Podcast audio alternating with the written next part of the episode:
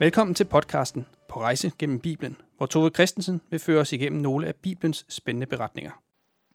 I denne udsendelsesserie genfortæller jeg nogle af de beretninger, der står i Bibelen.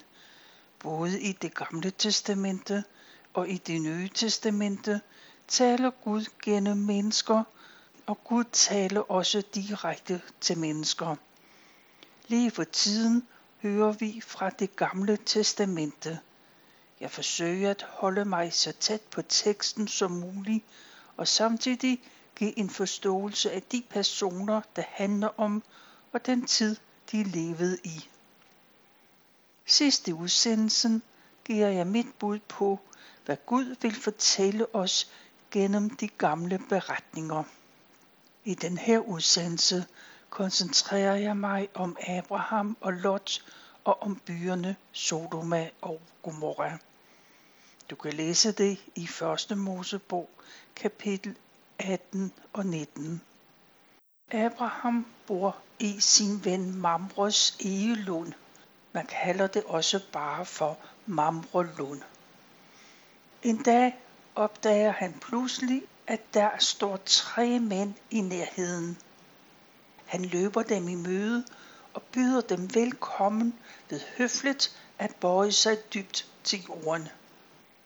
Abraham siger, lad mig sørge for, at I får vand til at vaske støvet af jeres fødder, og så kan jeg hvile jer under træet, og så vil jeg komme med noget mad, som I kan styrke jer på.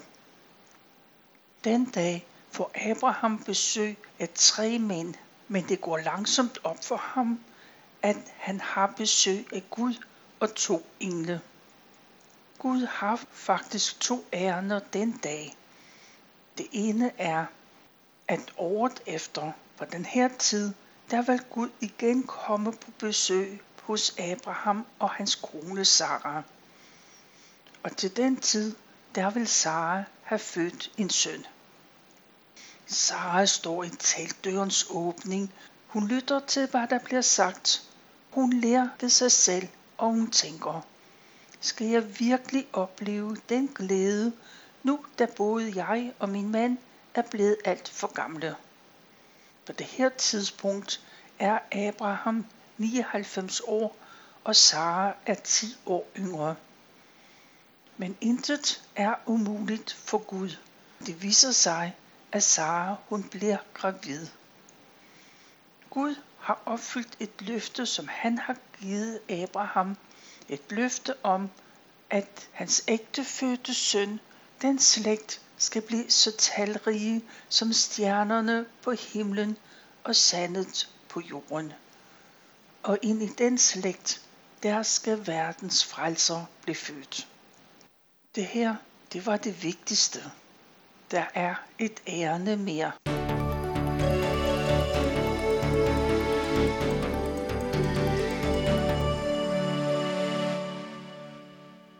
Abraham har besøg af tre mænd i sin teltlejr, der ligger i Mamrelund. Han har besøg af to engle og Gud selv. De har fået hvile og god beværtning. Da de skal gå videre, så følger Abraham dem på vej, sådan som en god vært gør. De går imod Sodoma. Det er den by, hvor Abrahams nevø Lot bor i.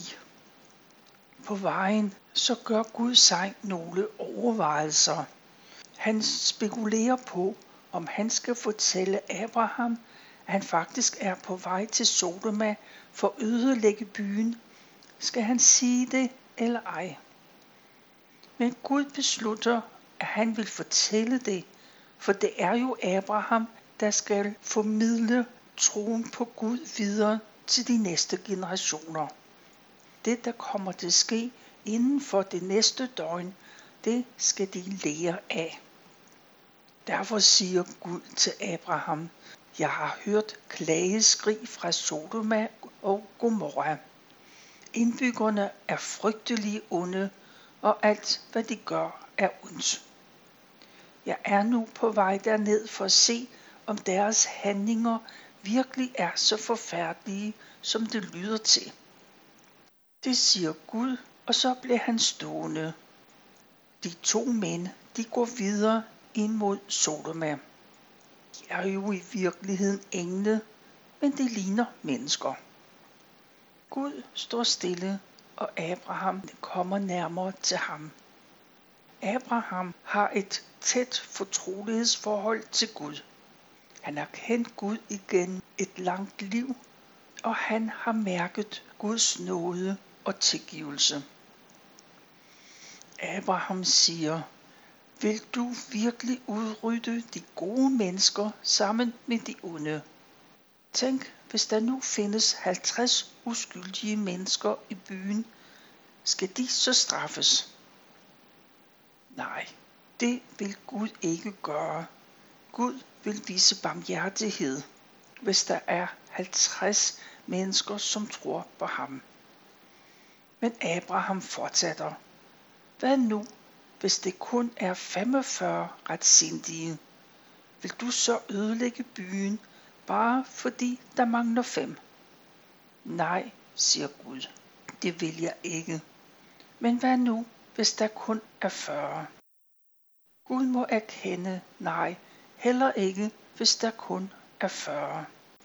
Og Abraham, han bliver ved med at bede for de troende i Sodoma og Gomorra. Han siger, hvad nu, hvis der kun er 30, og hvis der kun er 20, men hvis der kun er 10. Gud lover, hvis der findes 10 troende mennesker i Sodoma og Gomorra, så vil han skåne byerne. De vil ikke blive ødelagt. Abraham, han er nu klar over, at han ikke skal spørge mere. Og Abraham han tænker sikkert på hans nevø Lot, Lots kone. Så har de to døtre, det er fire. Døtrene, de er forlovet hver især. De hører jo også med til familien. Så der er seks. Hvis bare der er fire troende ud over dem, så er der jo ti. Gud og Abraham, de skilles, og Abraham går hjem. Den aften kommer de to engle til Sodoma. Lot, han øh, bor i byen. I sin tid flyttede Lot til Sodoma. Der var han allerede en fri mand. Siden har han fået en fremtrædende rolle i byens liv. Som den vigtige person han er, så har han naturlig plads på torvet lige inden for byporten. Der sidder han, og folk kan komme og spørge ham til råds. Mens han sidder der, så får han øje på de to fremmede mænd, der kommer lige før aftentid. Mine herrer, siger Lot til mændene, kom hjem til mig og få vasket støvet af jeres fødder, så I kan være mine gæster. I morgen tidlig, så kan I begive jer videre på rejsen. Nej tak, siger mændene. Vi vil hellere tilbringe natten her på torvet. Men Lot, han opfordrer mændene indtrængende til at komme med sig hjem. Med den invitation, der løber Lot en stor risiko. Han ved, at det kan blive meget alvorligt for ham selv og hans familie. Men tanken om, hvad der kan ske med de to mænd, hvis de overnatter på byens tog, den tanke er heller ikke til at holde ud. Lot får overtalt mændene til at komme med sig hjem. Og som det er tradition, så serverer han mad for dem. Efter maden ved sengetiden bliver huset omringet af byens mænd. Der er mange mænd, både unge og gamle. De råber til Lot. Hvor er de mænd, som kom for at overnatte hos dig? Bring dem ud til os, så vi kan have sex med dem. Lot hører, hvad der bliver sagt. Han går alene udenfor og sørger for, at døren er lukket bag sig. Det her, det er ikke en sag for familien eller for gæster.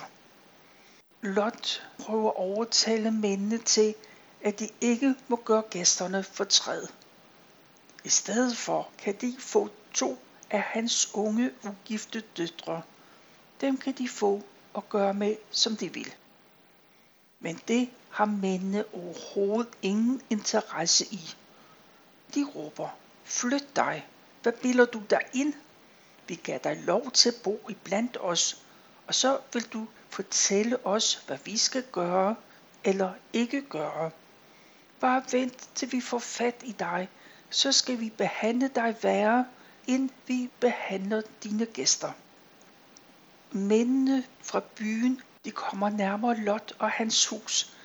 De er parat til at tvinge sig adgang. Nu rækker de to mænd, altså Lots gæster, hænderne ud og trækker Lot ind i huset. Samtidig så bliver byens mænd blinde. De kan overhovedet intet se. De kan ikke engang finde døren ind i Lots hus. Nu siger englene, har du nogen pårørende her i byen, Lot? Har du svigersønner, sønner, døtre eller andre, som hører til din familie? Hvis du har, så skal du sørge for, at de kommer ud af byen hurtigst muligt. For sønnen her er blevet så himmelråbende, at Gud har besluttet at ødelægge byen. Gud vil ødelægge byen, for der er ikke ti, der tror på ham. Lot skynder sig i stedet for at finde de unge mænd, der er forlovet med døtrene. Det kan jo også være, at de har stået uden for Lots hus. Det ved jeg ikke, men måske. Men Lot siger nu til dem, forlad byen hurtigst muligt, for Gud vil ødelægge den. De unge mænd, de tror ikke på Lot. Der er ikke ti, der stoler på Gud. Der er ikke engang fem. I sidste øjeblik, det daggry den næste morgen, der er de stadig ikke kommet af sted. Og englene, de skynder på Lot. Få nu fat i din kone og tag dine to døtre med og kom afsted. I må ikke også miste livet på grund af byens synd. Men Lot, han tøver. Måske tror han heller ikke rigtigt på, at det er så alvorligt, og at faren er så nær. Men englene, de tager fat i Lot og hans kone og fører dem ud af huset, ud af byen. De går afsted sammen med deres to døtre. Uden for bymuren siger englene, løb nu for livet. Løb op i bjergene, op i sikkerhed.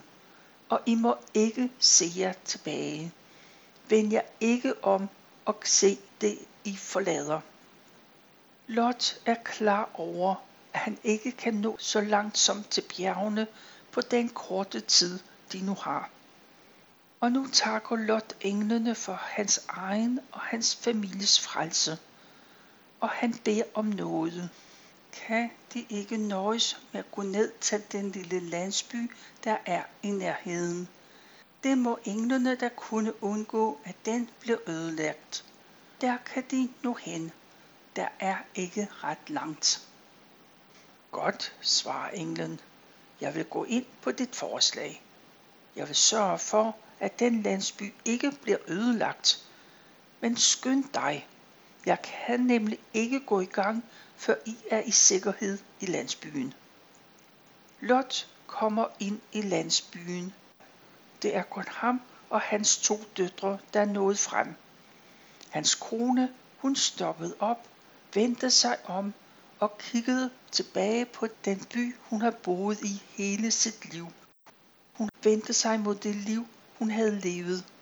Lots krone blev til en saltstøtte. Tre blev frelst. I det samme de kom i den lille landsby, så regnede det med ild og svovl. Der er en tyk, mørk røg, der kan ses over byerne Sodoma og Gomorra. Byerne bliver totalt ødelagt, og sammen med dem den omkringliggende dal.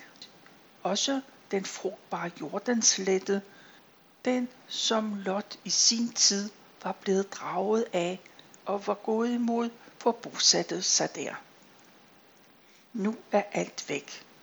Det er ikke kun menneskene og byen, men også hele det frugtbare område. I teltlejren i Mamrelund har Abraham nok ikke sovet særlig godt, bare ved tanken om Lot og Sodoma. For tidligt næste morgen, der skynder Abraham sig afsted. Han går hen til det sted, hvor han talte med Gud. Og der ser han ned mod Sodoma og Gomorra. Han ser en sort røg stige op til værs. Abraham er nu klar over, at der ikke engang var ti, der troede på Gud. Gud er trofast. Han har frelst Lot og hans to piger. De bliver i landsbyen et stykke tid, men Lot er også bange for at blive boende. Det kan jo være landsbyen, tror, at det er Lots skyld, alt det der er sket. Landsbyen er reddet, men alt det omkringliggende områder er ødelagt. Lot og hans to døtre går videre, og de kommer op i bjergene, og der indretter de sig i en bjerghule. Der bor de tre alene. De har ingen steder at gå hen. De har ingen fremtid for sig. Deres slægt vil uddø med dem. En dag så siger den ældste af døtrene, der findes ingen mænd i dette her øde område, som vi kan gifte os med. Desuden er vores far snart for gammel til selv at afle børn. Lad os få ham til at drikke sig fuld, og så ligge med ham, så hans slægt kan fortsætte. De unge piger ved godt, hvor børn kommer fra. Og bevares slægten, det er vigtigere end dem selv. De to søstre, de sætter handling bag ord, og den ældste går ind til sin far. Han opdager ingenting, for han er fuld. Den næste morgen gentager det hele sig, og nu er det den yngste gå ind til deres far. Begge døtre, de bliver gravide. Den ældste føder en søn, som hun kalder Moab. Den yngste, hun føder også en søn, som hun kalder Ami. Gud velsigner dem. Moab, han bliver stamfar til Moabitterne. Ami, han bliver stamfar til Ammonitterne, som også bliver et stort folk. Så langt beretningen om Sodoma og Gomorra. Her sidst i udsendelsen har jeg et par bemærkninger. Først om Sodoma og Gomorra. Hvor de lå, det er man ikke helt sikker på. Men det man er helt sikker på, at de lå tæt på det døde hav. Jordansletten, den blev omtalt i teksten. Den ligger jo nord for det døde hav. Før det her skete, så blev den sammenlignet med paradisets have.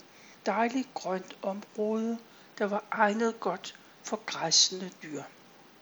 Det er heller ikke så vigtigt, hvor dyrene lå henne, for det er sagen, det drejer sig om, nemlig at Gud tager synd alvorligt.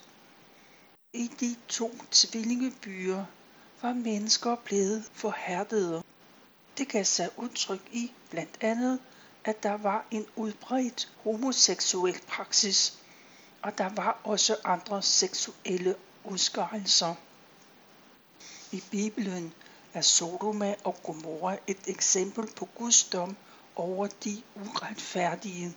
For eksempel i Matthæus kapitel 10 siger Jesus, hvis nogen ikke vil tage imod Guds sendebud, så forlad det hus eller den by. Sandelig siger jeg ja, det skal gå Sodoma og Gomorras lande tåleligere på dommens dag end det hus. Det andet, jeg vil øh, sige lidt om, det er den måde, Abraham bad på.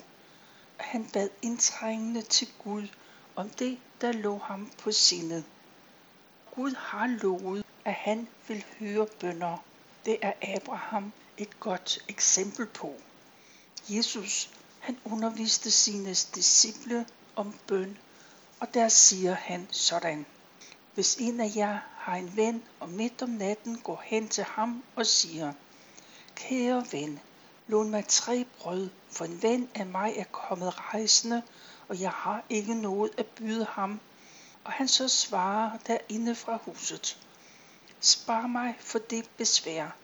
Døren er allerede låst, og mine børn og jeg selv er gået i seng. Jeg kan ikke stå op og give dig noget. Jesus fortsætter og siger, Selvom han ikke står op og giver ham noget for venskabs skyld, så vil han dog på grund af hans påtrængenhed rejse sig og give ham, hvad han har brug for. Jeg siger jer, bed, så skal der gives jer. Søg, så skal I finde. Bank på, så skal der lukkes op for jer. For enhver som beder får, og den der søger finder, og den der banker på, lukkes der op for. Det står i Lukas evangeliet kapitel 11. Vi er nået til vejs ende. Jeg har fortalt fra 1. Mosebog kapitel 18 og 19. Citaterne de er hentet fra Bibelen på hverdagsdansk. Det er slut på den her udsendelse. Tilbage er der kun at sige tak for nu, og tak fordi du lyttede med.